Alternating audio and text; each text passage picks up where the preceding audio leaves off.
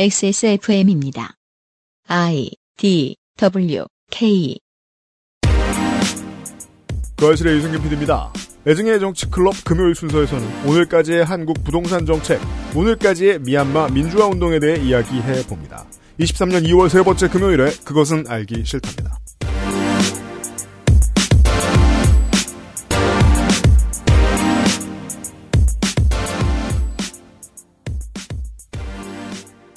자, 윤세민 에디터와 함께 어, 장황한 첫날을 보냈습니다. 네, 안녕하세요. 윤세민입니다. 네. 아, 근데 진짜 이제 컨셉을 알았네요. 네, 그러네요. 음, 음. 우리가 그 시사 저도 얘기- 들어가 보기 전까지는 몰라요. 시사 얘기를 하거나 뉴스를 볼때 음. 모르는 단어 그냥 지나가면은 네. 대충 짐작하고 음. 아는 척하고 그러잖아요. 그 다음에 이제 구글에 검색해 보면 누구나 똑같은 검색을 했죠. 무슨 뜻? 그렇죠. 네. 그리고 이제 그게 그 문서가 나무 위키 없으면은 네. 그거 나무 위키 이렇게 뜨죠 바로. 그렇죠.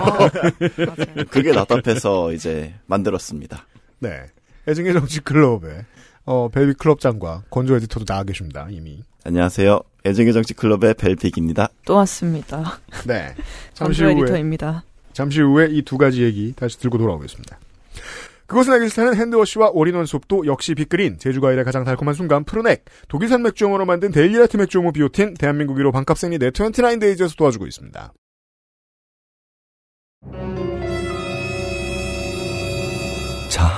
지금부터 머리라는 단어를 입 밖에 꺼내면 죽는 거야. 데일리라이트 맥주 효모? 야, 아 그건 머리에 좀. 어, 아! 말할 수 없는 고민? 직접 확인해 보세요. 데일리라이트 맥주 효모.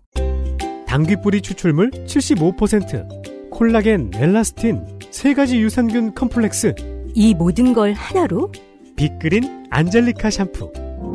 Big Green 두피 강화 천연 샴푸 빅그린 안젤리카 아직도 생리대 유목민? 어떤 생리대를 써야 할지 불안하신가요? 100% 유기농 발암물질 유해 성분 불검출 어떠한 피부에도 자극 없이 안전하게 무화학 수압 가공 100% 국내 생산 믿을 수 있는 생리대 소중한 사람들, 소중한 당신에겐 29 데이즈 유기농 real cotton ultra slim. 29 데이즈 광고라고 생각하겠습니다. 29 데이즈의 후기를 하나 소개해 드리겠습니다. 드림핏 팬티형 생리대 간단 후기 최땡우님 감사합니다. 제목 후기가 왜 없죠? 그니까요. 여태껏 써본 생리대 중에서 사이즈가 가장 크고 흡수력이 너무 좋네요. 이건 꿈이죠, 꿈. 겁내 커야 된다. 음. 잘 흡수해야 딱 두 가지인데. 그렇죠. 네. 등치가 있어서 편한 거 찾고 있었는데 100, 105 사이즈 충분히 커버합니다. 흡수력도 늠 좋아서 첫 구매에 여기로 장착했습니다. 감사합니다. 이런 후기가 와 있었습니다. 네, 29데이즈의 후기는 좀 귀한 편입니다. 그래서 이렇게 쓰시면은 만원 적립금의 행운도 있어요. 네, 최땡우님 또 사세요. 아, 이거는 이면상 PD가 힌트를 준 거거든요. 네. 그니까 후기가 적은 상품을 찾아서 후기를 남겨라. 그럼요. 그런 확률이 올라간다. 드림핏 입는 overnight만의 특장점. 첫 번째, body line에 맞춘 디자인과 들뜸없는 밀착 hip cover. 누구나 이렇게 광고합니다. 두 번째, 대용량 흡수 가능한 입는 overnight. 누구나 이렇게 광고하죠. 세 번째, 아랫배까지 감싸주는 넓고 쫀쫀한 허리밴드로 편안하게. 그러고선 많이 먹었더니 찍하고 풀어줍니다. 그러진 않겠죠. 그런 거 많아요. 어, 그래요? 저 공부 열심히 해봤어요. 네 번째, 삼중 안심 흡수로 100% 누수 방지. 네. 옛날에 아, 저기 지금은 네. 간판이 바뀌었는데 음. 성남 톨게이트 지나가면 옆에 누수킹이라는 간판이 있었거든요. 운전하면서 항상 누수를 잘 되게 하는 왕은 아닐 텐데. 만족도가 있었습니다. 중요한 건 그런데도 너무 싸다는 거지요. 그렇죠. 29데이즈는 액세스몰에 오시면 조금 더 합리적인 가격이 가능합니다만 그래도 어, 혹시 모르니까 29데이즈 채널을 카카오톡에 추천해 주세요. 맞습니다. 회사가 지속적으로 성장하고 있다는 건 상품이 좋다는 거죠. 이젠 좀 오래됐습니다만 신제품 반응이 좋아서 좋습니다. 네.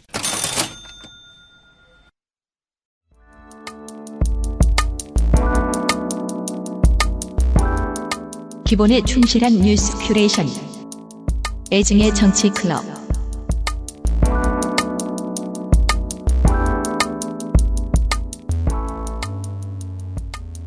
애증의 정치 클럽 금요일 시간에도 두 가지의 이야기를 들고 왔습니다. 부동산 얘기부터 하겠습니다. 일기 신도시 특별법이라. 일기 신도시 하면 진양철 회장이 손자에게 줬던 음. 그런 동네죠. 저 어릴 적에 네. 어머니랑 같이 분당선이 새로 개통됐으니까 기념으로 한번 타보자 하고 탄 적 있어요. 아, 참고로 이 어. 두 분에게 설명드리자면 에디터는 성남 토박입니다. 아, 네. 네. 분당에 아무것도 없을 때 성남에 살았던. 그렇죠. 어, 그러면 지금 꽤 아니죠. 네. 그 전에 축출됐죠. 아, 네. 어, 네. 아, 그리고 저희 집 거는 하나도 없었어요. 분당이 뭐예요? 위례는 아유, 그 버스 타고 지나갈 때 비료 냄새 때문에 문 닫던 동네였는데. 그 뭐 한국인들이 대부분 수도권에 사시는 분들, 부울경 대 도시권에 사시는 분들도 마찬가지의 경험을 다들 가지고 계시는데 신도시가 막 신기루처럼 확 올라서면 거기 있던 사람들이 신난 게 아니잖아요. 거기 사람도 별로 없기도 했고. 그렇죠. 네, 부자들이 가 있어요. 네. 세 번째 이슈. 일기 신도시 특별법, 윤석열 정부의 부동산 정책.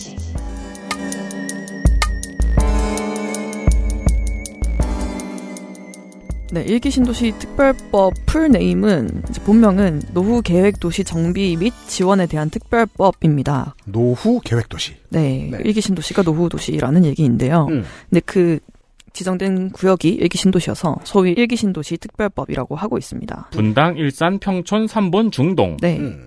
그래서 재건축 요건이 대폭 완화됩니다. 음. 재건축 사업의 최대 걸림돌이었던 안전 진단 규정이 조건부로 면제가 되고 네. 현재 200% 안팎의 용적률은 300에서 500%까지 올릴 수 있게 됩니다. 용적률은 이제 쉽게 말해서 건물을 더 높게 지을 수 있게 되는 네. 것입니다. 음. 그리고 층수 제한도 30층까지 올라간다고 하는데 이게 약간 다르더라고요. 용적률이랑 층수 제한이. 네. 네, 용적률은 토지 면적 대비 건물 전체의 면적이고 음. 그러니까 꼭 다 높게 간다라는 건 아니긴 한데 아무튼 음. 근데 네. 일기 신도시의 아파트 층수들을 보면은 엔간에선 다 30층까지는 올릴. 네. 것 같아요. 네. 네, 뒤에도 말하겠지만 이미 일기 신도시들은 이 현재의 규정들을 다 꽉꽉 채워 있는 상태입니다. 그렇죠. 네, 할 만큼 다 한 상태입니다. 음. 윤석열 정부는 이 외에도 출범 이후에 굉장히 규모가 큰 부동산 정책을 잇따라 발표를 했었죠. 지난 정권과 정반대입니다만 몇 차 이렇게 붙이지 않았을 뿐이에요. 음, 음, 근데 실제로는 몇 차 이렇게 붙이면 이미 뭐 5, 6차까지 나온 수준. 음, 입니다. 음. 네. 날짜가 붙더라고요, 대신에. 맞아요. 일삼 부동산 대책 뭐 이렇게. 한국사 시간처럼 음. 그렇습니다. 네. 맞습니다. 그래서 대선 후보 시절부터 부동산 개혁 의지를 불태운 결과인데요. 맞아요. 이번 정책도 당시 공약을 사실 이행한 것입니다. 음. 그런데 지난 공약을 했을 때는 지금과 부동산 시장이 상당히 달랐다고 하더라고요. 어, 그럼요. 그럼요. 네, 그래서 지금의 부동산 시장 상황에는 맞는 정책인 건가 의문이 제기되고 있습니다. 시장 상황을 간단히 보면요. 기초를 다져봅시다. 네. 집값이 오르는 이유는 간단합니다. 음. 집을 사고 싶은 사람이 많거나, 그러니까 수요가 많거나, 집이 부족하면, 공급이 부족하면 집값이 오르죠. 그렇죠. 이게 저 허니버터 칩하고는 다릅니다.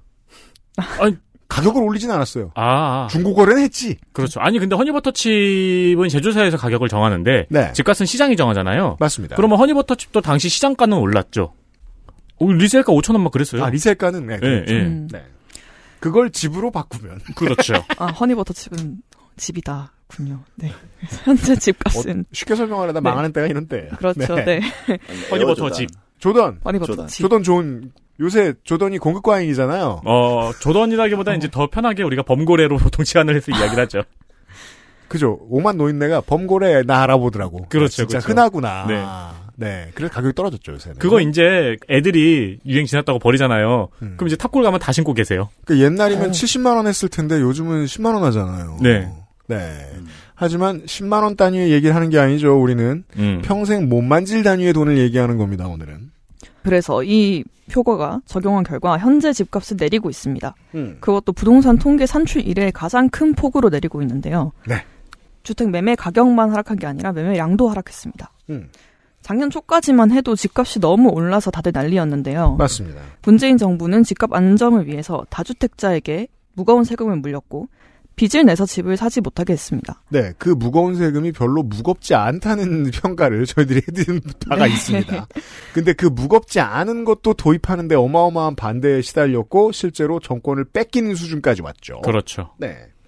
네, 하지만 코로나로 경제 상황이 나빠지면서 경기를 부양하기 위해서 금리를 낮춘 결과 집값은 정부의 의도와 반대로 크게 상승했습니다. 돈을 네. 많이 빌릴 수 있으니까요. 그렇습니다. 네. 사실 이게 가장 진리에 가까운데 부동산 관련된 논평이 이 기초를 늘 피해가요. 코로나19는 전 세계에 금리를 낮췄고 금리를 낮추면 사람들이 모험하려고 듭니다. 금리를 가지고. 음. 그럼 모험할 때 어떻게 하죠? 모험은 인간의 돈을 가지고 하는 투자의 모험은 참 대단하죠. 모험을 하는 주제에 안정을 추구합니다. 음. 그땐 부동산이 최고잖아요. 네. 금리가 낮아져서 모두가 뛰어들었습니다. 팬데믹은 또 하나의 변수를 주죠.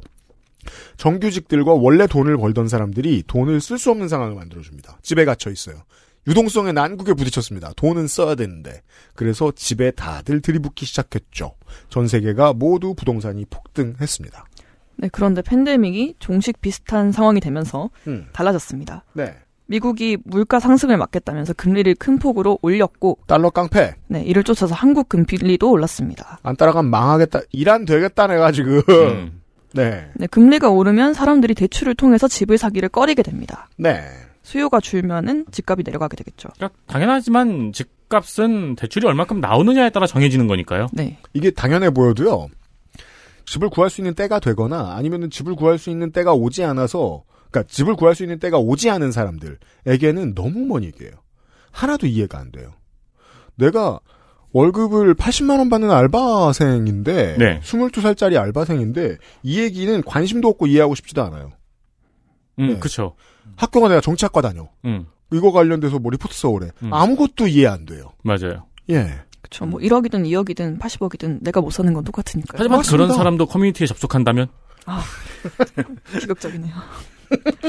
네, 그래서 비정상적으로 높던 집값이 떨어지는 건 좋습니다만, 음. 네, 떨어져도 높은 건 마찬가지입니다만, 음. 그래도 집값이 급격히 떨어지면 경제에 악영향을 미칩니다. 네, 저 착한 청소년들이 생각하는 것처럼 어른들은 그동안 번 돈을 모아서 집을 사지 않습니다. 앞으로 벌 돈을 담보로 집을 사죠. 네. 그래서 빚을 냈는데 빚은 남아있고 집값은 떨어졌으니까 이제부턴 손해죠. 2008년 세계 경제 위기가 그래서 미국 기- 집값 폭락에서 시작됐습니다. 부동산 버블. 네, 집값이 떨어지면 손해가 기본이 수천만 원입니다. 네. 뭐 억까지도 당연히 가겠죠. 그래서 누구- 돈, 웬만한 사람들은 이걸로 월급을 벌지 못하고 음. 이 정도 월급을 벌고 있는 사람들은 이게 위기가 되지 않는데 극소수입니다. 돈을 빌려준 은행은 대출금을 회수하기가 어려워지고 그러면 대출을 잘 안 해주겠죠. 네. 그러면 집에만 안 빌려주려다가 집에다가 안 빌려주면서 은행이 경색되니까 회사에도 빌려주기 어려워요. 네. 그래서 모든 시장, 모든 경제 행위 전체가 움츠러듭니다. 음. 돈 빌리기가 힘들어져요. 네, 그래서 현 정부의 부동산 정책은 그 상황을 맞는데 초점을 두고 있습니다. 그렇대요. 음. 시장 상황은 이런데 그렇다면 윤석열 정부는 그 시장 상황을 따라서 부동산 정책을 어떻게 운영을 해왔는가를 가볍게 훑어보면 좋을 것 같아요. 좋습니다. 네, 기조는 단순합니다. 규제 완화입니다. 지난 6월까지만 해도 집값이 너무 높아서 집값 안정이 목표였는데요. 네. 그렇구나. 그때 이미 윤석열 정부였죠? 네, 네. 5월에 이제 왔으니까 출범 한 달 차죠. 근데 사실 네. 그때도 집값은 이제 꼭대기에 있었는데 네. 이미 그래프는 꺾이고 있었죠. 어, 네, 맞아요. 음. 그리고 소- 극소수의 전문가들이 경고했었죠. 음. 된다. 바로 그것이 된다. 네. 어, 이러고 나, 나갈 수 있나요? 아니요, 안 나가는데요. 하지만 청취자들은 이해하십니다. 아, 어, 내가 그건데? 음. 혹은 내 친구가 그건데? 우리 엄마가 그건데? 그러니까 사실 그. 수많은 기사를 걸어 모으면은 그 세 글자였어요. 그렇죠. 네. 맞아요. 그래서 정부는 이 상황에 대해서 이런 진단을 내렸습니다. 문재인 정부의 과도한 규제와 주택 공급 부족이 집값 폭등의 원인이다. 그러니까 이걸 해결해서 공급 부족을 해결해서 부동산 시장을 정상화해야 한다. 네. 그러니까 집을 가진 사람들이 집을 많이 팔게 해야 한다. 어느 나라나 다 비슷합니다만 특히나 한국의 보수 정치는 규제 혁파와 주택 공급을 목표로 하지 않았던 적이 없습니다. 네, 그 방법을 직- 자세히 살펴보자면 이렇습니다. 우선 분양가 상한제 합리화가 있었는데요. 합리화. 네, 쉽게 말해서 재개발이나 재건축에 드는 비용을 건축비를 분양가에 합리적으로 반영되게 해서 음. 집주인들이 주택을 더 많이 내놓게 하는 겁니다. 이전까지는 분양가에 제한이 있었죠. 음. 음. 네, 그래서 근데 그 제한을 조금 낮춰서 물- 예를 들어서 물가가 너무 오르면 건축비도 당연히 오르는데 음. 지금까지는 상한제 때문에 그게 반영이 잘 안 되는 상황이었어요. 음. 그래서 그 비용을 물가가 상승돼서 그 건축비가 오른 비용을 분양가에 좀 더 반영을 하게 해주겠다. 쉽게 말해서 집값을 올려주겠다. 분양가를 겁니다. 높이 설정할 수 있게 해줬다. 네, 그렇습니다. 쉽게 말하면 보수에게는 합리화. 또 어떤 사람들이 보기에는 부풀려도 되게 해주기가 그렇죠. 음. 됩니다. 그리고 이건 과연 실현이 가능한가 싶지만 주택 270만 호를 공급하겠다고 선언을 했습니다. 음. 그리고 그 방법으로 재건축 안전진단 규제를 완화하고 음. 신규 정비 구역을 지정하기로 했는데요. 즉 80년대식 마인드죠. 빈 땅에 여기 신도시 하고 그어 놓으면 온 동네 전국에서 개발업자들이 모여서 붐이 되겠지. 음. 많은 사람들이 청약을 하려고 줄을 서겠지. 8, 90년대 마인드입니다. 네. 네. 일기 신도시 특별법도 사실 이 맥락에 있습니다. 음. 노후 대- 도시를 좀 체계화하면 땅을 새로 구하지 않아도 더 많은 사람들을 밀어 넣을 수 있으니까요. 그렇죠. 한 10만 호 정도가 추가 가능하다라고 얘기를 하더라고요. 집 짓고 싶은 건축사 모이세요. 네. 아니 이제 뭐 대도시예요. 더 이상 금을 그어 놓을 만한 신도시가 없어요. 서울로 말할 것 같으면 위례 네. 정도 있었는데 그 송파성남에 걸친 네. 마지막으로 거기 금 그었어요. 음. 이제 진짜 없어요. 저기 있죠, 저기. 서울공항. 그러면 뭐 어디 저렇게 큰 땅이 있지? 이천, 포천, 안성 거기까지 안 갈 거 아니에요? 멀어요, 멀어요. 예, 뭐 양산 다 파헤쳐놨어요. 음. 그럼 뭐 진주까지 갈까? 거기까지 못 가요. 음. 그럼 다시 하자. 어, 그쵸. 신났죠? 네. 분당 예. 파티예요. 네, 그리고 생애 최초 주택 구입 시 연소득에 관계없이 누구나 200만 원 내로 취득세를 감면해 주기로 했습니다. 음. 네, 이건 집을 사는 걸 쉽게 해주겠다라는 거니까 좀 공급이랑은 다른 것 같긴 한데요. 그렇습니다. 여기에 함정은 그런 게 있죠. 다주택자의 자제들이 혜택을 볼 수 있게 만들어줍니다. 그렇죠. 결과적으로. 네. 그건 뭐 설명을 짧게만 하겠습니다. 네. 네, 하지만 9월부터 집값이 내렸죠. 그렇습니다. 적지 않은 수가 경고하던 대로. 네, 결국 내렸습니다. 음. 그래서 정부는 그런 상황에서도 이전까지 집값이 너무 올랐기 때문에 최근의 하락세는 오히려 좋은 신호다. 집값이 안정되는 거다라고 평가를 했지만 집값이 떨어지는 속도는 우려했습니다. 음. 아까 말씀드렸던 것처럼 경제가 나빠지니까요. 네. 그래서 갈수록 하락폭이 커지고 미분양 주택이 쏟아지자 하락세 감속 정책을 내놓았습니다. 1월 3일에요. 주택시장 연착륙 방안이라고 합니다. 네. 네, 그 정책의 핵심은 다주택자 세금 감면과 대출 규제 완화인데요. 그렇습니다. 네, 좀 자세히 살펴보자면 음. 무주택자와 1주택자의 주택담보대출 가격 제한 15억 원을 해제했습니다. 그러니까 이건 간의 크기예요. 간의 크기.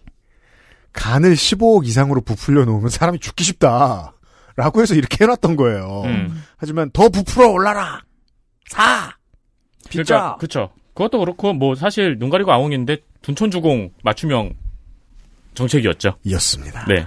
네, 두 번째는 지방부터 시작해서 수도권의 부동산 규제 지역을 순차적으로 해제했습니다. 이건 1월 전부터 계속 하고 있던 건데 네. 1월이 되니까 이제 수도권까지 하겠다라고 선언을 한 거고요. 하지만 청주의 일부, 수성구의 일부, 뭐 세종시의 일부 이런 곳들이 떠오르실 겁니다. 음. 네. 네, 수도권에서도 뭐 서울 상남 강남 3구와 용산은 제외됩니다. 네. 그리고 아까 말씀드렸던 분양가 상한제 주택 에 실거주 의무라는 게 있죠. 네. 이걸 폐지했습니다. 음. 그래서 원래는 2년에서 5년 정도는 무조건 분양을 받으면 살아야 했는데 이제는 그러지 않아도 되고요. 그러니, 얼마나 쉬워요? 가라로 집 사지 마라. 네. 네가 살지 않을 집을 사지 마라. 였다가 그냥 살아로 바뀐 거죠. 음. 네, 그리고 뭐 자- 다주택자에 대한 세금 감면은 워낙 전방위에 있어서요. 음. 양도도 있고 취득도 있고 보유도 있는데 다 감면입니다. 그죠? 그, 안 팔리니까 이런 방식을 내놓는 거예요. 여기에서 태도 차이가 드러나죠. 실제로 이게 end user에게 전해주는 가장 중요한 메시지는 뭐죠? 투기해라. 음. 그러면 집값이 떠받쳐지니까. 네. 예요. 이것도 둔촌주공 맞춤이라고 할 수 있는데 거기서 규제가 풀리고 나서 그 근처에서 오가는 대화가 이거였죠. 아 거기 청약 넣었어? 안에 들어가면 살아야 돼. 어 그 풀렸어. 아 진짜? 이거죠. 그렇죠. 여기에 더해서 다주택자의 두 주택 담보 대출을 허가해줬습니다. 원래는 금지였습니다. 네. 음. 다주택자가 되어라! 네, 그럼 이제 살 필요도 없고 집 대출해서 살 수도 있고 뭐 그런 상황이 되죠. 음. 음. 그리고 마지막으로는 미분양 주택이 아까 많다고 했는데요. 네. 네. 사람들이 집을 안 사니까요. 음. 그걸 정부가 매입해서 취약 계층에게 공공 임대하는 것을 검토하겠다고 했습니다. 보죠. 공공 임대를 하죠. 그럼 그 취약 계층 시민이 된 사람, 어, 혜택을 보게 된 사람은 결국 임대료를 냅니다. 네. 공짜로 살지 않아요. 시민은 제값을 냅니다. 근데 기업은 원래 팔지 못했을 집을 팔게 됩니다. 음. 누구 돈으로? 국가의 돈으로. 기자들이 나이를 먹다 보면 함부로 쓰는 말들 중에 이런 말이 있습니다. 혈세 낭비. 네. 음. 우리 어제 시간에 이제 그 지하철 모임승차 얘기하면서도 이 철학이 너무 중요한데 혈세는 어디에 써야 되죠, 그럼? 세금은 어디에 써야 되죠? 국가는 뭘 하면서 손해를 봐야 되죠? 뒤집어서 이런 질문도 가능합니다. 국가는 어디에서 남겨 먹어야 되죠? 감히 누구한테 남겨 먹어야 되죠? 세금도 받아가는 주제에 음. 여기에서 봤을 때 언제나 보수 언론은 혈세 낭비라는 말을 쓸 때 직접 혜택, end user인 시민들한테 직접 돌아가는 것에 대해서 낭비라고 말하는 경향이 있어요. 하지만 실제로 더 큰 낭비는 어디서 오죠? 기업한테 퍼줄 때 오죠. 네. 요런 거! 아니면 뭐? 산업용 공업용 전기 깎아주는 거. 음. 실제로 혈세에 의해 가장 많이 지원을 받는 건 건설사와 대기업이에요. 혈세 낭비는 거기 있습니다. 요 포인트입니다. 네. 네, 6월과 비교해 보면 상황은 다른데 해법은 유사해 보입니다. 신기하게 문- 날카로운 지적입니다. 너 안정시켜야 된다라고 하는 말과 올려야 된다라고 하는 말이 똑같습니다. 그러네요. 상황이 정반대인데 네. 가는 길은 똑같네요. 네, 신기하게도 음. 네, 맞는 키가 됐어요. 규제 완화가. 사실 이거 SPC 사태 좀 길게 갔으면 SPC 사태에 대해서 대통령이 그렇게 말했을 거예요.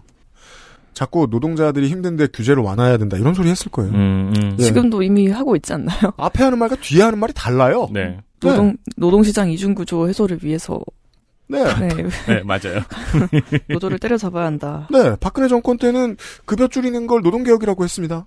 아무튼 규제 완화래요. 그럼 규제 완화 기조를 유지하면 어떤 일이 일어날 수 있을까요? 집값이 하락하고 미분양 주택이 쏟아지는 상황에서 이 상태를 유지하면 공급 과잉이 올 수 있다는 우려도 나옵니다. 네. 너무 빈집이 많아지는 거죠. 음. 하지만 공급 계획 이후에 실제로 주민이 입주하기까지는 몇 년 이상 시간이 걸리기 때문에 음. 좀, 아, 좀 조심스럽긴 하지만 주택 공급을 계속해야 하긴 한다라고 말하는 전문가도 있긴 합니다. 네. 요것도 이제 입장에 따라 보셔야 됩니다. 어떤 전문가들은 같은 주머니, 같은 지갑에서 나오는 시스템의 일원이죠. 특히나 부동산에 대해서는. 우리가 가장 주의해야 될 것은 양대 포털의 뉴스 섹션에 부동산 섹션이 왜 따로 있느냐. 그 집에 살고 싶은 사람들을 위해서 저걸 저렇게 항상 봐? 아닙니다. 쇼핑하고 싶은 사람들을 위한 것이잖아요. 음. 거기에 글을 쓰고 주장을 하고 방송에 출연해서 말을 하는 사람들은 그 industry의 일원이죠. 그 사람이 처자식, 남편 자식 먹여 살리기 위해서라도 시장은 유지돼야죠. 자기 입장을 말할 거예요. 그게 요런 입장입니다. 나중에 경기가 좋을지도 모르는데 주택을 계속 짓는 게 어때요? 음. 네, 집은 뭐 바로 뚝딱 지을 수는 없으니까요. 네. 그 말은 이해됩니다. 그래서 지금 경기도 인근에서 차를 타고 서울로 올라오다 보면은 음. 어디서 오든 간에 아파트가 엄청 올라가고 있어요. 네. 예, 건축주들이 울고 있을 그 아파트들이. 네. 네, 그럼 일기 신도시 특별법으로 돌아가 보겠습니다. 음. 지금 상황에서 과연 어떤 효과가 나올까요? 단기적으로는 해당 지역의 집값 상승 효과가 있긴 합니다. 음. 실제로 그 특별법을 하겠다라고 공약을 발표한 뒤에 좀 오르기는 했습니다. 음. 그리고 장기적으로는 아까 말씀드렸던 것처럼 주택 공급 확대에 기여할 수 있다는 점도 있습니다. 용적률이 올라가니까요. 네. 그리고 지역민들도 당연히 집값 올라가니까 좋아했고요. 음. 빠른 재개발을 촉구해 왔습니다. 중요한 조연입니다. 네. 어떻게 됐든 간에 지역민이 되면 빠른 재개발을 촉구할 수밖에 없죠. 네, 그래서 작년 지선에서 여야가 굉장히 드물게 같은 공약, 드문 건 아닌가요? 아무튼 음. 공약을 같은 걸 내세웠는데 경기지사들이요. 이 신- 일기 신도시 특별법을 내세웠습니다. 이게 이제 진보의 눈으로 봤을 때 사람 피곤하게 만드는 지점인데 함부로 피곤해하면 안 되는 게 표심이 이걸 원해서 다른 말을 할 방법이 없습니다. 어, 그렇죠. 그런 공약들이 있죠. 근데 방법론의 차이가 있는데 그거는 또 깊이 들어가야 되는 거고. 그 지점을 이제 선거 방송 시간에 저희들이 가끔 짚어드리곤 해요. 정의당도 당선권에 있는 후보면 이런 말 한다라는 음. 걸. 음, 네네. 왜냐하면 표를 가지고 있는 사람들이 절대적으로 이걸 원하니까요. 네, 실제로 선거 결과에 영향을 미쳤다는 평가도 나오긴 합니다.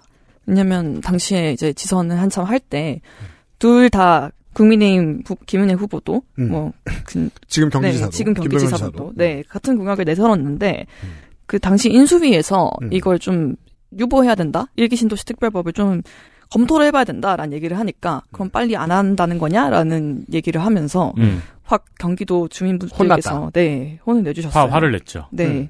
그래서 아니다라고 해명을 열심히 하시고 음. 물론 미온적인 경기도 주민이 더 많을 거라고 저는 믿습니다. 하든지 말든지 하지 말든가라고 생각하는 사람들은 굳이 열내서 경기지사를 만나러 싸들고 올라가서 집회하지 않습니다. 음. 네. 네, 뭐 지역민들 입장에서는 필요하다는 얘기가 나올 만하다는 것도 있습니다. 2026년이면은 일기 신도시에 30년 이상 노후 아파트가 25만 가구를 넘게 되거든요. 그렇습니다. 네. 그럼 필요한 건 맞지 않나 싶긴 한데 몇 가지 문제가 있습니다. 음. 이미 많은 일기 신도시가 포화 상태에 이르렀거든요. 포화 상태란 무엇일까? 심시티를 해봐야죠. 아. 하수도가 못 버텨. 네. 도로가 못 버텨. 네. 병원이 못 버텨. 음. 학교가 못 버텨. 경찰서가 못 버텨. 왜 슬럼이죠? 그렇죠. 예. 강변북로와 한남대교를 보면 알죠. 네. 어, 닭장 아파트가 되는 게 아니냐라는 표현이 나오더라고요. 음. 여기서 주택 공급이 늘어서 갑자기 인구가 증가하면 감당을 못한다라는 음. 문제가 있고 네. 형평성 문제도 있습니다. 사실 일기 신도시보다 더 노후화된 지역이 많은데 왜 여기만 해주느냐 라는 거죠. 그렇죠. 저는 이런 신선한 시각을 크게 부풀려야 된다고 생각해요. 일기 신도시 노후화라는 말에 어폐가 있지 않나? 음, 그러니까 그게 제 입장에서는 일기 신도시 노후화라는 말이 되게 생경하게 이상하게 들리는 거예요. 왜냐면 저는 분당선이 새로 개통됐다 해가지고 지하철을 탔을 때 그때 살던 집이 있잖아요. 그 집들은 여전히 있어요. 사람들 살고 있고. 물론 거기도 지금 재개발 계획이 계속 되고 있긴 하지만. 그 말을 하고 싶은 거예요. 대도시의 일부 구역을 뭐 기껏해야 한 블럭 정도 해가지고 새로 아파트를 쫙 올립니다. 그러면 그 재개발의 대상이 되지 않은 40년, 50년 된 빌라들 옆에 있죠. 네. 노후한 건 그 집이에요. 그쵸. 그 그게 이제 지난 서울시장 임기 10년 사이에 했던 사업에서 이제 그 다른 지자체들이 가장 많이 베꼈던 거잖아요. 커뮤니티를 살려놓고 지역을 재활하는 것. 빌라 있던 자리에 새 빌라를 지으면 용적률이고 뭐고 의미도 없어요. 음. 그냥 지원을 얼만큼 해주고 이 동네에서 그러면은 움직일 수 없는 공공 건물 같은 거 있으면 재개발 함부로 못 해요. 지역에 동네 도서관 만들어 놓고 그러면 100집 살고 120집 살고 원래 있던 사람들 그대로 사는 상황에서 커뮤니티가 다시 활성화될 수 있거든요. 근데 신도시 방식은 그게 아니잖아요. 네. 이 신도시의 이기심이 일기 신도시 노후화라는 이상한 단어를 내놓습니다. 실제로 국민의 삶 전체로 보면 노후화된 건 여기가 아니에요. 네. 예. 이 얘기. 그리고 지금 시장 상황에 맞느냐라는 얘기도 아까 했듯이 아, 그죠. 맞아요. 이게, 저- 이게 보통 제일 많이 나오는 얘기죠. 네, 제일 많이 나오는 얘기죠. XSFM입니다.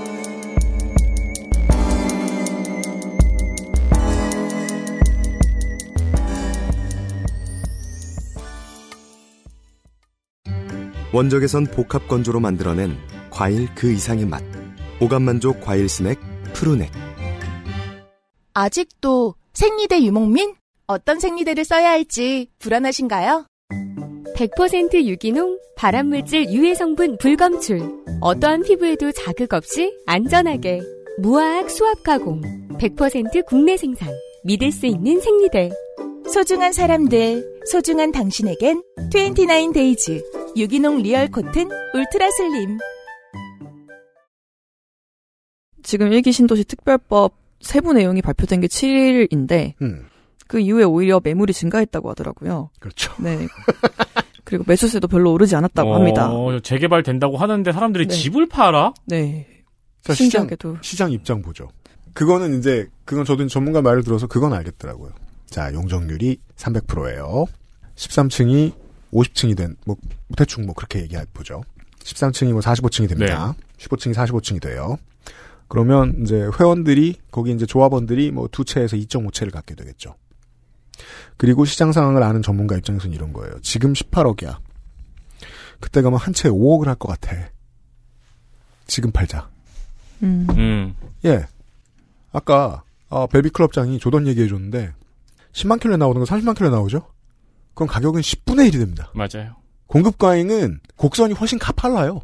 어떤 실수요자는 그걸 아는 거예요. 네. 정말 팔아야 되는 어떤 사람. 그러니까 재개발 이슈로 살짝 올랐을 때 지금 빨리 팔자. 자, 보수 정권의 입장을 생각해 보죠. 실제로 부동산을 쥐고 있는 국민 개개인 이냐 아니면 건설사냐 여기에서 후자편을 드는 중이라고 봐야 되는 거죠. 후자편 들면 나중에 납기할 때 그래도 지었을 때 단가 정도는 맞춰서 정부가 사주든지 어떻게 되겠지. 우린 그거 벌고 빠지면 돼. 다만 파는 사람들은 어마어마한 손해를 보겠지만 그건 알 바 아니에요. 그런 것 같이 느껴집니다. 네, 다 살펴보니까 뭐 평가는 이견이 있긴 있죠. 음. 그런데 우리한테 중요한 건 사실 그래서 집값이 오르냐 안 오르냐 보다는 그래서 내가 살 수 있나인 것 같아요. 그러니까 이 기초적인 질문을 왜 안 해주나 몰라요. 그래 뭐 19억이다, 15억이다, 18억이다, 9억이다 다 얘기했어. 음. 나살 수 있어 거기? 여기서 지금 제가 웃고 있는 이유죠. 네. 음, 마음, 마음이 편안고 죽기 전에 네. 내가 거기 살수 있어? 오늘 20대가 부동산에 관심이 없는 이유입니다. 오늘 네. 저녁 뭐 먹을까라는 생각을 하고 있는 이유죠. 20대가 차에 관심을 가질 수는 있어요. 네. 카푸어가 돼도 카푸어 되긴 쉬워요. 하우스푸어 되긴 어려워요. 네. 네, 이 지점에서 논란이 있는 게 다주택자 규제 완화입니다. 음. 이미 집 많은 사람들이 또 더 살 수 있게 해주는 게 과연 시장이 좋은가라는 것인데요. 네. 네, 그래서 규제를 이렇게 해제하면 다주택자들이 부동산 투기를 더 할 거고, 음. 그럼 집값이 또 오를 거고, 음. 그럼 내 집 사긴 더 어려워진다라는 겁니다. 음. 그런데 정부가 이걸 모를 리는 없는데 음. 왜 세금을 덜어줬을까요? 네. 정부 논리는 이렇습니다. 다주택자를 건전한 민간 임대 사업자로 키우겠다는 것이 정부의 설명입니다. 네. 가- 건전한 건전한을 꼭 붙이시더라고요. 그러니까 그 전에는 막 마약을 하고 막 총질을 하고 대마초 키우고 막 예, 막 인신매매를 하고 막 그러던 놈들. 이런 가치 판단적인 표현을 네 붙였어요. 네. 그래서 자세히 설명을 해보면 이제 다주택자의 세금을 올리면 세입자들의 임대료 부담이 커지기 때문에 음. 다주택자의 세금 부담을 덜어주면 음. 세입자들한테 임대료를 덜 받아서 맞아요. 음. 주거 안정이 된다는 논리입니다. 음. 맞아요. 맞아요. 음, 그렇게 그런- 말해요. 그런 적은 없어요. 네. 네. 그리고 이런 적은 없어요. 네. 그리고 여기 맞춰서 임대 주택 시장도 민간이 주도하게 하겠다라고 정책 방향을 내세웠습니다. 음.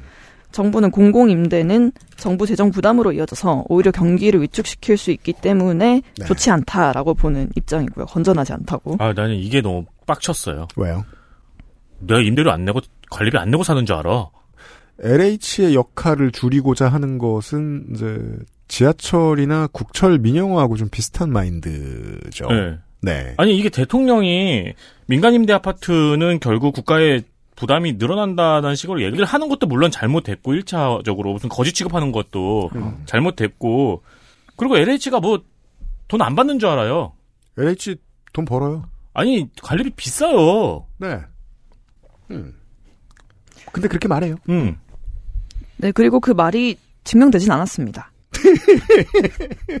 전문가들에 의해서요. 네. 네, 세제 감면이 세입자의 주거비 부담으로 연결될 가능성이 낮고요. 음. 오히려 다주택자의 지대 추구만 쉬워지게 된다는 분석이 사실 더 있죠. 그렇죠. 그러니까 내가 긴 시간 돈이 많을 사람이면은 지금은 굉장히 좋은 기회죠.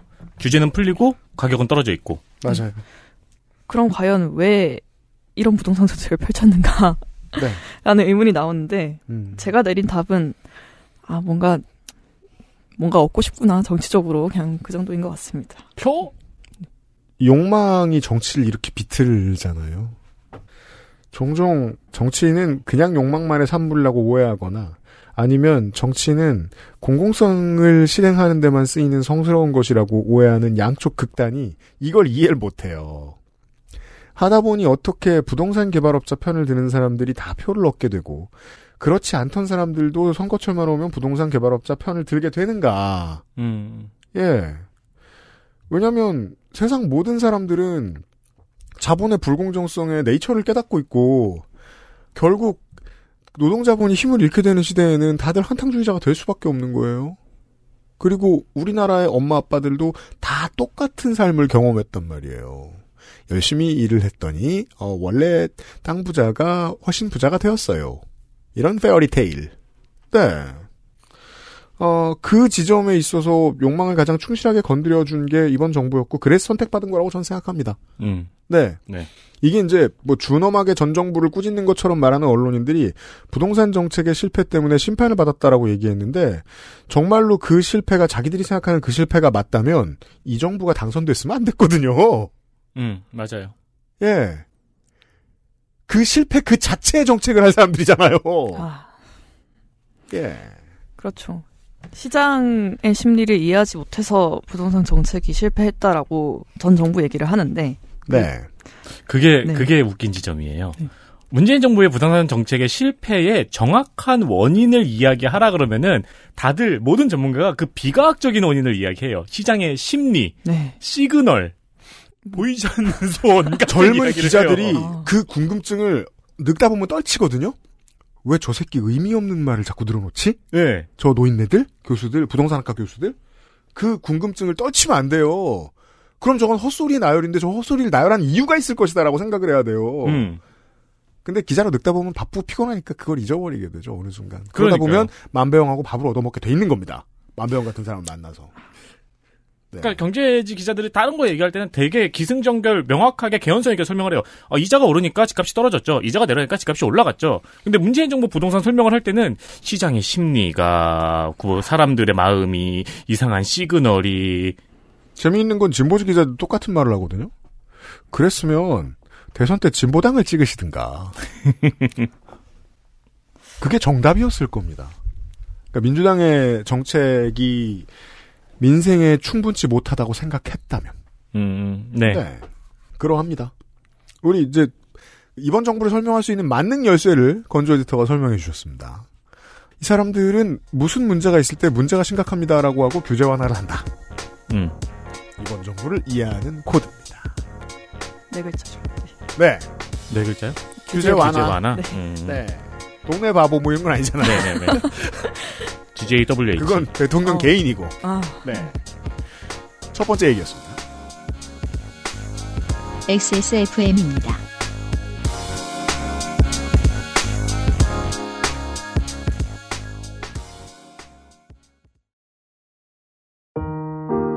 같은 시작이지만 끝은 다르고 싶기에 재활용 플라스틱을 사용하고 비닐 포장재를 줄이고 산책길에 버려진 쓰레기도 플러깅백에 담아보고 세상엔 작지만 우리에겐 큰 도전. Big Green 함께 걸어요. 자연주의 천연 샴푸 빅그린 오랜만에 엄마 보고 왔더니 마음이 짠하더라고. 허리도 많이 굽어지고 주름살은 어찌 그리 많이 들었대. 그래도 전에는 머리숱은 많았었는데 지금은 그마저도 휑한 느끼는 거야. 엄마, 아들이 잘 챙겨드리진 못해서 죄송해요. 이제부턴 그 중 하나만이라도 제가 챙겨볼게요. 그, 그거 있잖아요. 그거.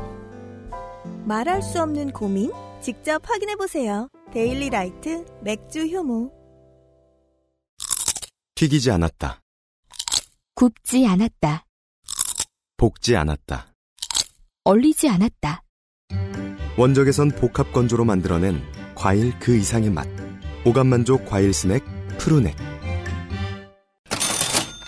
프로넥 광고. 원적외선 복합 건조로 만들어진 웰빙 간식 프로넥. 제주도 못 가본 지 오래됐네요. 시중의 건조 스낵의 알수 없는 식감과 맛을 부정해버린 덕질인의 최애 간식. 요즘 못 먹은 지 좀 됐겠네요. 제가 사다 줘야 먹는데. 아니 사서도 먹잖아요. 그래요? 네네. 요즘 돈 없잖아요. 근데 요즘 고양이 그 츄르 산다고. 맞아요. 음. 과자는 싫어해도 프로넥은 들어간다는 신묘한 맛입니다. 생과일을 사용하고요. 과일 외의 것은 첨가하지 않은 순수한 과일칩입니다. 근데 첨가한 것도 있어요. 네. 화이트, dark, 요구르트, 콜라, 콜라? 신제품이. 신제품이 나왔네. 보네. 음. 몰래. 음. 콜라까지 믹스된 다양한 variation도 있습니다. 신제품도 있군요. 네, 과일칩 위에 이런 거 이렇게 얹어가지고 네. 구웠어요. 음. 지갑은 얇고 행복은 두껍게 푸르넥. 비싸지만 만족도가 높다는 뜻입니다. 그렇습니다. 언제나 액세스몰에 있고 네. 어, 제주공항에서 덤탱이 쓰지 마시고 여기 사십시오. 음, 집에서 입 심심할 때 먹으면 좋아요. 네.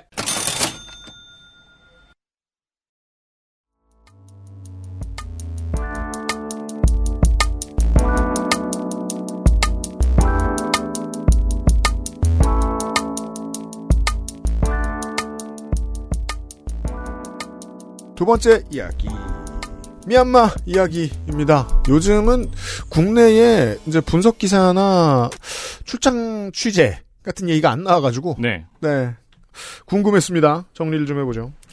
네, 그래서 미얀마 쿠데타 발발 2주년이 이제 얼마 전에 2023년 2월 1일이 바로 2주년이 되는 날이었거든요. 그렇습니다. 네. 네 번째 이슈. 미얀마 쿠데타 2년 잊고 있던 이야기들.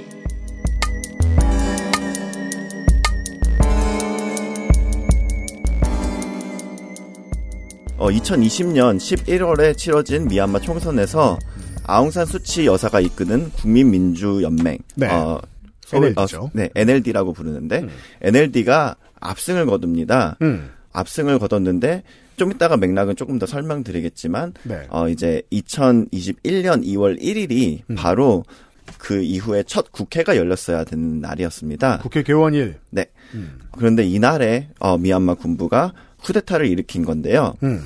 여기에 대한 배경과 그동안 어떤 일이 있었는지 한번 살펴보도록 하겠습니다. 그렇습니다. 잊어버리셨을까봐 처음부터 좀 짚어봅시다. 네. 그래서 어, 우선 미얀마의 정치적인 역사와 배경에 대해서 어, 살펴보자면 우선 동남아시아의 국가 미얀마는 인구 약 5,400만의 국가로서 음. 태국, 인도, 방글라데시, 중국 등과 국경을 맞대고 있습니다. 네, 인도양 문화권과 동남아시아, 인도 차이나 반도 문화권을 가르는 지점에 존재합니다. 네, 그렇습니다. 어, 많은 분들은 아마 버마라는 명칭으로도 아실 텐데요. 늙으면 버마, 젊으면 미얀마. 20년 뒤에 얘기하겠죠. 늙으면 터키. 네. 음, 네. 그러네. 네. 근데 터키 사람도 아직 터키라고 하더라고요.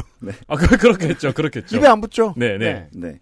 어, 그래서 미얀마, 뭐, 버마의 뭐, 국호에 대한 명칭은 거기에 대한 논란은 나중에 보도록 하고. 네.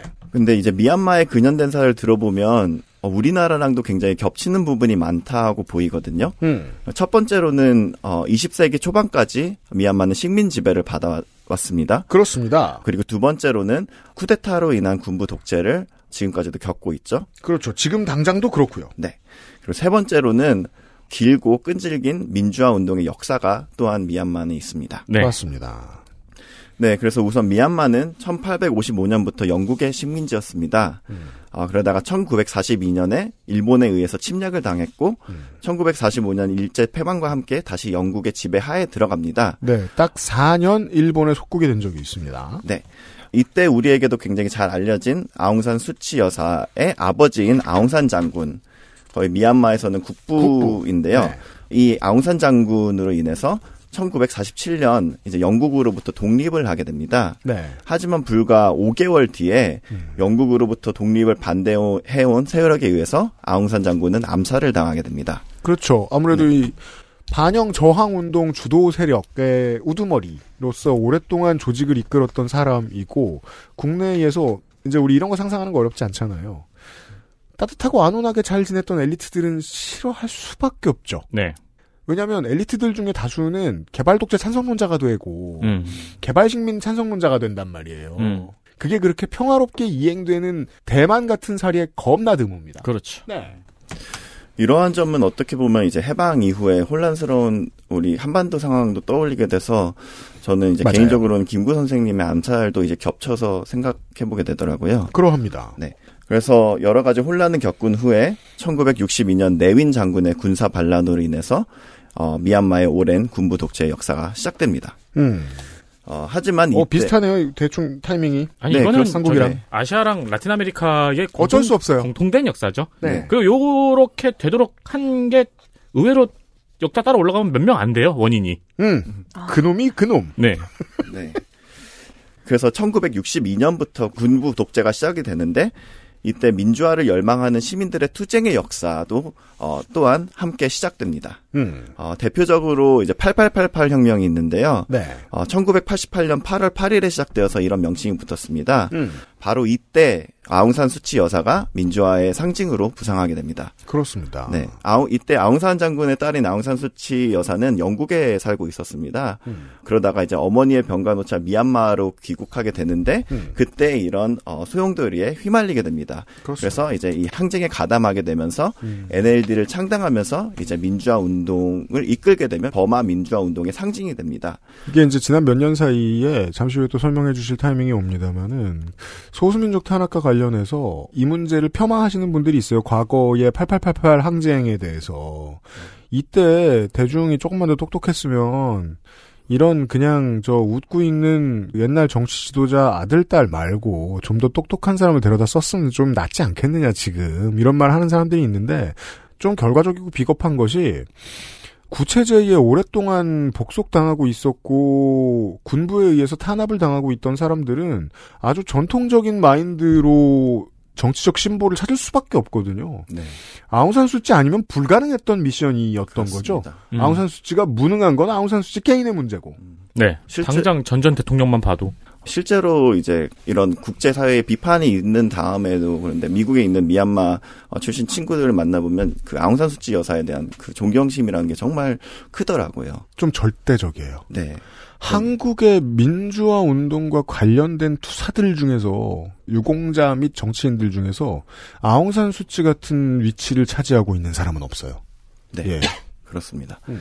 어, 그래서 이제, 어, 이런 스토리가 궁금하시면 이제 릭 배송 감독이 음. 어, 더 레이디라는 영화를 이제 만들었거든요. 이제 음. 배우 양자경이 주연으로 하는데 관심 있으신 분들은 이거 재밌게 보실 수 있을 것 같습니다. 네, 작년에 갑자기 양자경이 누군지 모르던 사람들이 팬이 많이 됐죠. 그렇죠. 네. 네. 하지만 이 무렵부터 이제 아웅산 수치 여사는 군부에 의해서 긴 가택연금을 당하게 됩니다. 음. 네. 이후에 이제 1990년 국제적인 압력에 의해서 군부는 이제 총선을 실시하게 되는데 음. 어, 수치 여사의 NLD가 여기서 압승을 거두게 되지만 네. 그러자 이제 군부가 이거 무효하고 이제 선거 결과를 무효화시켰습니다. 네. 그렇습니다. 네. 그것도 옛날에 한 번 있었던 겪었던 일이란 뜻입니다. 네, 그렇습니다. 20년 전에. 네, 그래서 미얀마 시민들은 정말 아 또 비슷한 레퍼토리가 또 진행되는구나 이렇게 느낀다고 하더라고요. 네, 35년 전이군요. 네. 음. 어, 그래서 시간이 흘러서 2007년 가을에는 사프란 혁명이라는 게 일어나게 됐는데요. 네. 어, 원인은 급격한 유가 상승이 되어서 이제 시민들의 시위가 이제 번져갔는데 이때 승려들이 주도적으로 비폭력 시위에 나섰기 때문에 이들의 입고 있는 승려복이 어, 검붉은 사프란 색깔을 띠고 있기에 사프란 혁명이라고 이름이 붙었습니다. 세프론. 네, 사프란. 어, 한국의 몇몇 기자들이 오해 샤프란 얘기서도 쓰던데, 어, 실제로 버건디색에 가까운 그 네. 동네 승려복은 그렇더군요. 네. 음. 어, 이 또한 군부는 유혈 진압을 하였지만 이 시위로 인한 여파인지는 몰라도 바로 그 다음 해 2008년 군부 정권은 헌법을 개정했습니다. 네, 조금 밀립니다. 네. 음. 어, 명목상으로 이제 군부는 이제 민주주의 로드맵의 어, 7단계를 이렇게 딱 발표를 하면서 그 음. 로드맵의 일환으로 어, 이제 헌법을 이제 개정하겠다 이렇게 했는데 군부가 개헌 로드맵을 발표한다는 건 1단계쯤에서 잊어주세요 하는 뜻입니다. 그렇습니다. 음. 그래서 결국에는 이제 명분 쌓기에 가까운 그런 개헌이었고요. 음. 개정된 헌법에 따르면 미얀마 의회의 무려 25%를 음. 군부가 그냥 지명합니다. 야, 이건 한국에서 배워갔죠. 네. 배워갔죠? 네. 그래서 나머지 75%만이 이제 투표에 의해 선출하게 되었는데요. 그러니까 이 전두환 안 바쁠 때 뭐 했나 했더니 줌으로 과외하고 있었던 거예요. 어. 이렇게 하면 된다고. 음. 어, 만약 이 헌법을 개헌하고 싶다고 하더라도 의회의 75%의 동의가 필요합니다. 음. 그래서 사실상 군부는 헌법 개정 가능성을 일축한 것이나 뭐 다름없죠. 한 명만 꼬시면 되네요. 어, 그럴 수도. 네. 왜냐면 25%는 군부가 지명을 했으니까 설사 군부가 지명한 25%를 제외한 75%가 전부 다 개헌을 하고 싶다고 해도 음. 한 명만 꼬시면 되잖아요. 뭐 한 명? 네. 아니죠. 그럼 나머지 75%를 두드려 패야죠. 어, 그렇죠. 어디 방에 갖다 놓든지. 음. 아무튼 그 미얀마군에 대한 통수권 또한 음. 여전히 군 최고 사령자가 지- 가지고 있게 됩니다. 말도 안 음. 되죠. five 네. star가 군에 있어요. 네. 예. 그래서 문민 정부가 들어선다고 하더라도 군을 통제할 수가 없는 그런 상황을 남겨두었습니다. 네. 한국 어. 검찰보다 좀 더 세다고 보시면 되겠습니다. 아, 통수권이 군대에 있어요. 네. 음.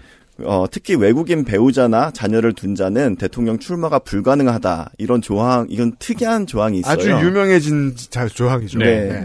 이는 그냥 아운산 수치 여사 대통령 하지 말라. 이거를 그냥 못 박아. 겨냥입니다. 네, 네. 네. 마찬가지입니다. 우리나라로 치면은 뭐 칼국수를 좋아하는 사람은 대통령 하면 안 된다 뭐 이런 거죠. 네. 네, 거의 뭐 그 수준입니다. 음. 하지만 어쨌든 간에 바뀐 헌법에 따라서 미얀마는 5년에 한 번씩 총선거가 치러지게 됐습니다. 음. 그래서 개헌 이후에 현재까지 2010년, 2015년, 그리고 2020년 이렇게 선거가 치러졌는데요. 음. 2010년 선거에서는 NLD, 수치 여사의 NLD가 개헌에 비판의 목소리를 내면서 보이콧을 선언했습니다. 음. 그래서 그 결과 군부는 75%의 의석을 차지하게 됐습니다. 근데 총선 일주일 후에 음. 그래도 유화책으로 이제 아웅산 수치 여사가 각택 연금에서 이제 풀려나게 됩니다. 처음 이제 이런 류의 그 독재 국가에 대한 외신을 접하시면서 네, 특히나 청소년 청취자 여러분들이 이런 걸 궁금해하시는 것 같아요. 그냥 때려 잡으면 되지 왜 저러지? 실제로는 국민이 주인이기 때문이죠. 그렇죠. 예, 네. 화내면 제일 무서운 게 국민이기 음. 때문이죠. 어, 그 사람들 그 사람들이 경제 일으키고 그 사람들이 세금 내서 먹고 사는 나라인데 음. 우리가 화내봐야 한계가 있는 거예요. 네. 네. 어, 이후에 수치 여사는 2012년에 보궐선거가 있었는데 거기서 이제 나가서 압도적인 득표율로 당선이 되었습니다. 음. 그리고 NLD 또한 이 보궐선거에서 압승을 거뒀는데 네. 이윽고 2015년 총선에서 어, NLD가 압승을 하면서 이제 거의 50여 년 만에 정권 교체를 처음으로 이루게 됩니다. 그렇습니다. 네. 우리나라가 나라의 헌법이 정해지고 국호를 얻고 미군이 빠져나가고 미군이 정치를 협정을 하지 않기 시작하고 난 다음에 정권 교체가 처음 되는 데까지 얼마나 걸렸죠? 40, 네, 이- 2년쯤 년? 걸렸습니다. 네. 네. 더 걸렸겠네요. 네, 대충 그보다 더 고통스러웠을 겁니다. 네. 네, 네. 그렇습니다. 음. 이 선거에서 NLD는 이제 지방선거 결과까지 합해서 음. 투표 가능한 의석의 77%를 확보하였고요. 싹 쓸었다고요? 네. 음. 어, 여기서 민주화를 위한 미얀마 시민들의 뜨거운 열망 또한 볼 수 있었는데, 음. 약 3천만 명의 유권자 중 80%의 인구가 투표를 했습니다. 어, 네. 수치가 나왔으니까. 네. 네. 어. 그러니까 이런 때 성질날 이유 있으면은 그리고 이길 것 같은 이유가 있으면 투표율 높은 것도 우리나라랑 똑같죠. 그렇죠. 네. 네.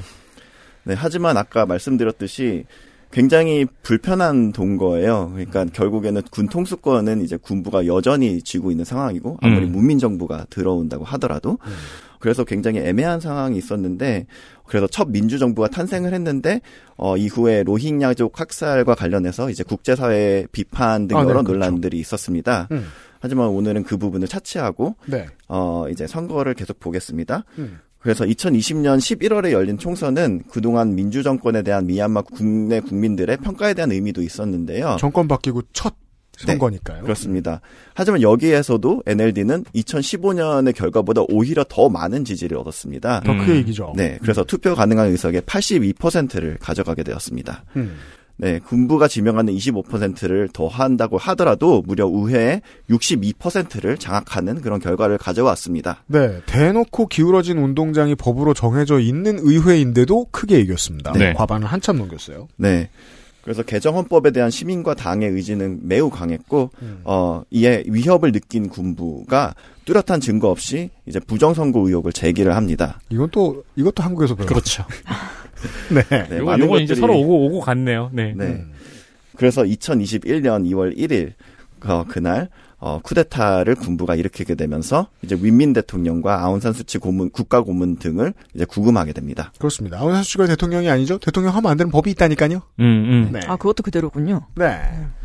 어, 근데 이에 대해서 또한 어, 미얀마 시민들의 어떤 그런 항쟁, 시민 불복종 운동이라는 걸로도 한번 네, 전 어. 세계가 관심을 가졌습니다. 네, 상징되는데 그래서 미얀마 국내뿐만 아니라 해외 반응도 굉장히 한동안 뜨거웠습니다. 음. 어, 수십만 명의 시민들이 거리로 쏟아져 나와서 군부를 규탄하는 시위를 벌였고요. 음. 많은 이들은 비폭력적으로 시민 불복종 운동을 벌이면서 군부에 맞섰습니다. 음. 그래서 이 시민 불복종 운동인 무엇을 말하냐면 음. 이제 각 공공 분야의 공무원들 그래서 건강이나 보건, 교육, 교통, 통신, 뭐 경제 등의 정말 많은 분야의 공무원들이 출근을 거부하고 파업을 하는 것입니다. 그죠. 공무원들도 같이 있었습니다. 네. 그래서 예를 들면 이제 은행 노동자들은 어, 불복종 운동으로 인해서 이제 은행 업무가 마비되기도 했고 맞아요. 어, 미얀마 전체 교사의 절반 이상이 이제 시민 불복종 운동에 참여를 해가지고 거의 교육 도 마비되면 하지만 또 이제 학생 90% 또한 이제 등교를 거부를 했습니다. 네. 음. 네, 그리고 의사와 간호사들 또한 파업에 동참하여서 다수의 국립병원 운영이 중단되기도 하였습니다. 이때 저는 인상 깊었던 뉴스가 의미가 없는 수치이기는 했는데 음. 목소리가 하나로 모이니까 처음으로 로힝야족과의 연대도 음. 잠깐 있었어요. 그때 처음 얘기가 그렇습니다. 나오기 시작했었어요. 네. 네, 사실 이제 국민통합정부에 대해서 이야기를 하겠지만, 어, 국민통합정부는 이제 과거에 사실 미얀마라는 나라 자체가 차별이 굉장히 심했던 네. 나라거든요. 그러니까 우리가 한국에선 느낄 수 없는 어, 네. 민족 네. 부분에 따른 차별. 음. 그렇습니다. 거의 미얀마는 150여 개 이상의 어떤 민족으로 구성된 나라예요. 땅이 넓죠 인구수에 네. 비해서. 그렇습니다. 그래서 항상 소수 민족과의 갈등은 있었는데 말씀 어, 해주신 것처럼 그런 포인트가 굉장히 저도 이제 다가왔는데 네. 저희가 애증의 정치 클럽에서 이제 네이선 로우라는 이제 활동가를 음. 어, 저희가 인터뷰를 한 적이 있어요. 음. 네이선 로우 인터뷰 찾아보실 수 있어요. 네. 애증의 정치 클럽 검색해 보세요. 네. 네.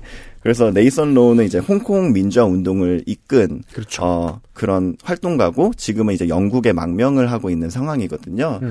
근데 그 어, 활동가한테 이렇게 물어봤는데 정말 미얀마에서도 어 이제 민주화 운동이 거세지면서 소수 민족에 대한 차별에 대한 정책들을 이제 반성하면서 이들을 국민 통합 정부를 만드는데 많이 끌어들였다. 이런 이야기를 나누니까 그 친구가 바로 그게 민주 주의의 아름다움이 아니겠느냐. 음. 민주주의를 위해서 활동을 하기 때문에 어 민주주의라는 것이 담긴 함의하고 있는 것이 결국에는 다양성의 포용이기 때문에 어 민주화 운동은 그런 방향으로 갈 수밖에 없다. 음. 이런 말을 이제 네이선 로우가 저희 인터뷰에서 했습니다. 음.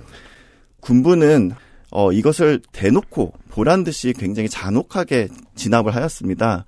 그래서 국제사회가 굉장히 공분을 하기도 했는데, 미얀마의 시민 감시 단체인 정치범 지원 협회에 따르면 2월 14일 기준으로 군부는 약 3,000명의 사망자를 발생시켰고, 약 15,700명을 현재 구금 중입니다. 그리고 작년 7월에는 수십 년 만에 처음으로 4명의 민주화 운동가들에 대해서 이제 본보기로 사형을 집행하기도 했습니다. 그렇습니다. 군 통수권이 진짜 무섭네요. 국가를 거의 마비시켰는데. 그러니까 사실 군 거기에 통수권이 군부에 있다는 소리는 쿠데타를 안 하고 몇 년을 버티나 지켜보자는 소리잖아요. 우리가 목요일에 제가 잠깐 흥분하다 끄는 그 지점으로 돌아올 필요가 있습니다. 하루아침이에요. 예. 쿠데타는 원래 하루아침이에요. 음. 그 다음에 민주주의가 발전했는데 민주주의에 위협이 될 게 뭐 있느냐라고 떠들던 엘리트들 어디로 도망갈 겁니까? 어디로든 도망가겠죠. 책임질 거 없거든요. 음. 책임은 온 국민이 져야 돼요, 이렇게. 네. 네. 어, 그래서 이러한 잔혹함으로 인해서 그 시민들은 예전과 같이 이제 거리에 나서거나 이러는 것이 점점 더 위험해지긴 했죠. 네. 하지만 그래서 겉으로 봤을 때는 사그라드나 했지만 투쟁의 불씨는 꺼지지 않고 있습니다. 어, 투쟁의 양상이 조금 전환이 되는데요. 쿠데타 이후 총선에서 당선된 인사들과 소수민족 인사들로 국민통합정부가 출범하게 됩니다. 네. 그러니까 현 정부, 즉 쿠데타 정부가 인정하지 않는 정부죠. 네, 그렇습니다. 그래서 이 국민통합정부는 소수민족 무장 세력과 연합해서 시민 방위군을 창설을 하고 어, 군부에 대해서는 2021년에 9월에 선전포고를 합니다. 반년 만입니다. 쿠데타가 일어나고. 네. 이때 미얀마에서 유엔군의 개입을 계속 요청을 했었죠 국제사회에. 네. 네. 그리고 현재도 무기가 굉장히 부족한 상황이라고 계속해서 어, 그 미얀마 군이 굉장히 공습을 막 퍼붓는데 거기에 대항할 무기가 없으니까 네. 어, 대공 무기에 대한 요청도 하고 있지만 이거는 매우 예민할 수 있는 문제이기 때문에 음. 네 그렇습니다. 그래서 이들은 무기가 부족해서 이제 직접 대포를 만들기도 하고 이제 총기를 직접 DIY로 이제 만들면서 막 싸웠는데 네. 이런 상황 속에서 굉장히 선전을 하면서 지배력을 점차 늘려가고 있는 중입니다. 어, 국민통합정부의 두아 라시라 대통령 대행은 1월 31일 미국의 소리와 진행된 인터뷰에서 현재 국가의 절반 정도가 국민통합정부와 소수민족 무장 세력의 통제 아래 놓여 있다. 이런 말했습니다. 거면은 네. 거의 ISIS의 전성기보다 더 강한 국력인 거예요. 어. 네. 인정받지 못한 국가로는. 네. 음. 지금 실제로 지금 118명의 판사들이 25개의 법원에서 활동을 하고 있다고 이제 말했습니다. 그래서 정말 그 비공인 국가의 헌법의 영향력 아래 있다는 얘기입니다. 판사를 얘기한다는 건, 네. 이런다는 건. 그렇습니다. 그리고 실제 또 어떻게 보면 특수한 상황인데 미얀마의 유엔 대사로 나가 있는 초모툰 대사가 있는데 이분은 이제 문민정부 때 임명된 사람인데 이분의 임기 기간 안에 쿠데타가 일어나게 됩니다. 음. 그런데 이분이 이제 시민 불복종 운동 초기에 이제 가담을 해요. 유엔 특사로서. 네. 네. 유엔 대사로서 여전히 그 직책을 유지하면서 그래서 국제사회에 굉장히 어 미얀마 군부에 대한 어떤 저항을 나타내는 인물로 많이 또 음. 얻어올랐고 군부는 그래서 유엔 특사를 어 갈고 싶어서 이제 승인을 이제 다른 대사로 이제 승인을 요청을 하지만 이제 유엔에서 거부당합니다. 유엔에서 그래서 국가를 인정을 하지 않으니까. 어 국가로 이제 그 애매한 상황인 것 같아요. 근데 그 공식적으로 현재 미얀마가 이제 유엔에서는 국가로 인정이 되고 있지만 그렇다고 해서 이제 지금 일어나는 일에 대해서 정당성을 부여할 수 없으니까 네, 네. 이제 작년 12월에 어 처음으로 이제 유엔에서 이제 안보리 결의안이 나왔습니다. 음. 이제 군부의 규- 군부를 규탄하는 그래서 여전히 이 초모툰 대사는 본인은 스스로 이제 이 국민 통합 정부를 대표한다라고 말하고 있고요. 이 사람이 여전히 이제 미얀마의 공식 그 유엔 대사입니다. 네. 유엔에서 이제 그 나라의 정부, 미얀마의 정부로 인정을 하고 있는 쪽은 군부는 아니고 그렇다고 볼 수 있겠죠. 네. 이- 이미 공식적으로 등록된 국가는 미얀마이지만 네. 어쨌든 거기에 맞아요. 음. 대해서 규탄을 하면서 근데 국민통합정부도 정부를 인정하기가 아직은 어려운 상황이긴 아, 한 거죠. 그래서 네. 굉장히 애매합니다. 맞아요. 네. 네. 네. 그래서 미얀마 쿠데타 발발 2주년이 지났는데요. 음. 어, 많은 매체들은 우크라이나의 상황만큼이나 미얀마의 상황 또한 심각하다면서 음. 관심을 촉구하고 있습니다. 어, 그럼요. 네, 유엔에 따르면 올해 미얀마에서 약 1,760만 명의 사람들이 인도적인 지원이 필요할 것으로 예상된다고 하는데 야, 거의 국민 셋 중 한 명, 네. 네, 그렇습니다. 음. 이는 우크라이나에서 도움이 필요한 사람들의 수치와 거의 동일하다고 합니다. 하지만 그럼에도 불구하고 유엔에서 우크라이나에 책정된 지원 계획은 미얀마의 다섯 배라고 전문가들은 지적을 합니다. 그렇습니다. 네. 네. 이런 이런 이야기들이 있습니다. 기억해 주시면 좋을 만한 것들은 우크라이나 러시아 전쟁은 국제 무대와 국제 정치에게 있어서 메인 이벤트입니다. 네. 왜냐하면 양국은 기초 생산 자재들과 에너지 시장에 있어서 절대적인 위치를 차지하고 있는 국가들이기 때문입니다. 예를 들어 면화와 쌀과 옥수수가 거기에서 생산이 안 될 때 타격을 받는 나라들이 있고 음. 이득을 보는 나라들이 있습니다. 에너지를 생산하는 것이 쉽지 않아질 때 러시아와 우크라이나가 손해를 보는 국가들이 있죠. EU에 많죠. 이익을 보는 나라가 있습니다. 미국이죠. 네. 이 전쟁은 직접적으로 어떤 자본의 부를 안겨다 줍니다. 어떤 자본의 부를 안겨다 주면 어떤 언론은 가서 보여줘요. 어떤 언론이 돈 많이 버는 언론이, 광고비 많이 버는 언론이, CNN이 갑니다. 미얀마는 어떻습니까? 그런 게 없어요. 네.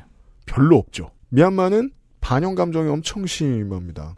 영국이 지배하고 있을 때 당시 영국의 그 식민 세력의 앞잡이들이라면서 지목해놓고 탄압한 게 로힝야족이죠. 음. 그럼 로힝야족은 영국이 돕느냐? 아닙니다. 그럼 방글라데시가 주변 국가의 호- 정치적 혼란을 위해서 로힝야족을 돕느냐? 그렇지도 않습니다. 음. 자꾸 넘어오지 말라고 뭐라 그러죠. 인도도 마찬가지고요. 근데 땅은 너무 넓고 민족은 너무 많고 결국 divide and rule을 잘하게 되죠. 이간질 정책. 네. 그 이간질이 민주정부 때는 더해집니다. 정치적 기반이 약하다 보니까. 학살이 일어나도 쳐다보지 않은 척하고. 네. 그럼 이제 다른 중동이나 이런 데 국가들처럼 반군이 생기든 친위 쿠데타 같은 걸 하든 뭔가 도와주는 외세가 있어야 되는데 그렇게 지목되는 건 중국 정도밖에 없어요. 중국도 계속해서 부인하고 있고 음.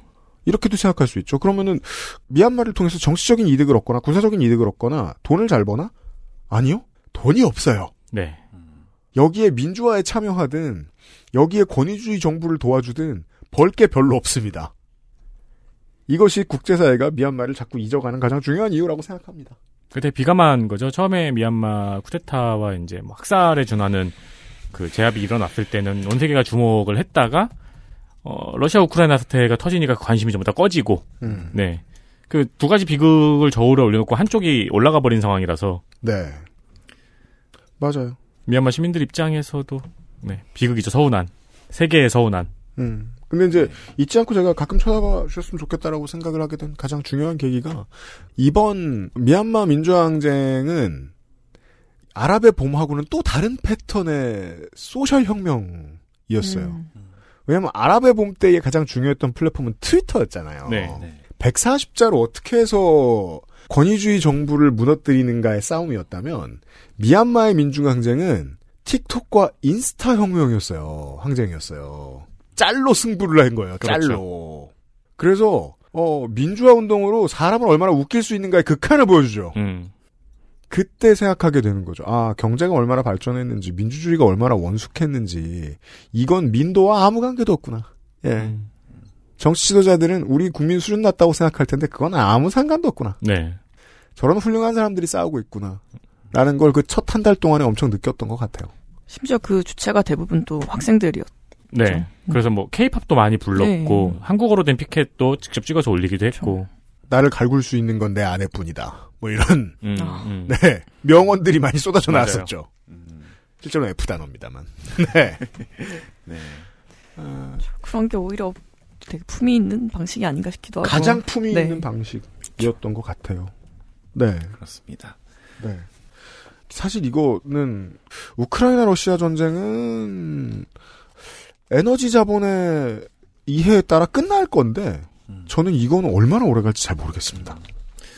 근데 정말 이 미얀마의 민주화 운동이 아까도 이제 그 역사가 굉장히 길다고 했- 했는데 한국에도 이미 미얀마 사람들이 굉장히 많이 거주하고 있어요. 그래서 쿠데타. 이후에 이들이 조직을 해가지고 여전히 계속 활동을 벌이고 있고 음. 또 NLD 같은 경우에는 네. 제가 알기로는 2000년대 초반쯤부터 아마 그 한국에 계속 사무실을 두고 쭉 있고 네. 미얀마 국민 어, 통합 정부에서도 음. 이제 한국에 현재 어, 특사를 파견해서 음. 아마 부평에 사무실이 있- 음. 있을 겁니다. 그래서 맞습니다. 여러분 조금만 이제 주위를 둘러봐도 이제 주변에 정말 미얀마 분들이 계시니까 이제 많은 관심 가져줬으면 좋겠습니다. 그렇습니다. 그리고 이제 시민단체나 이분들을 도와주기 위해서 열심히 노력하셨던 분들 중에 좀 놀라고 충격받으신 분들이 좀 계시는 걸로 알고 있는데 시민사회에서 간사분들 중에 그런 분들을 위해서 따로 설명을 좀 드리자면 원래 어른들한테서도 늘 듣던 혐오 발언은 익숙해지게 되어 있습니다.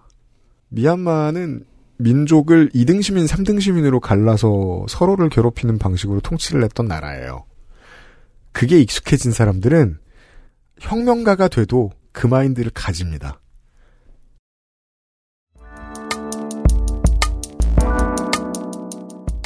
그래서 그 마인드를 못 버린 분들을 만나실 수 있을 거예요.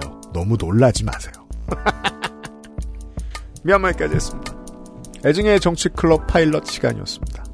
다다음 주에 다시 보기로 했는데. 아, 다다 다음 주인가? 볼수 있을까요? 어, 그럼요. 아, 다행입니다. 네. 제가 한 시간 하고 던지는 경우 거의 없습니다. 좀 더. 수고 많으셨습니다. 또 봬요. 감사합니다. 네, 감사합니다. 또 뵙겠습니다. 저희들은 내일 이 시간에 정재훈 약사와 함께 먹는 이야기로 돌아오도록 하겠습니다. 유승규 PD와 윤세민 에디터였습니다. 토요일에 다시 만나요. XSFM입니다. I D W K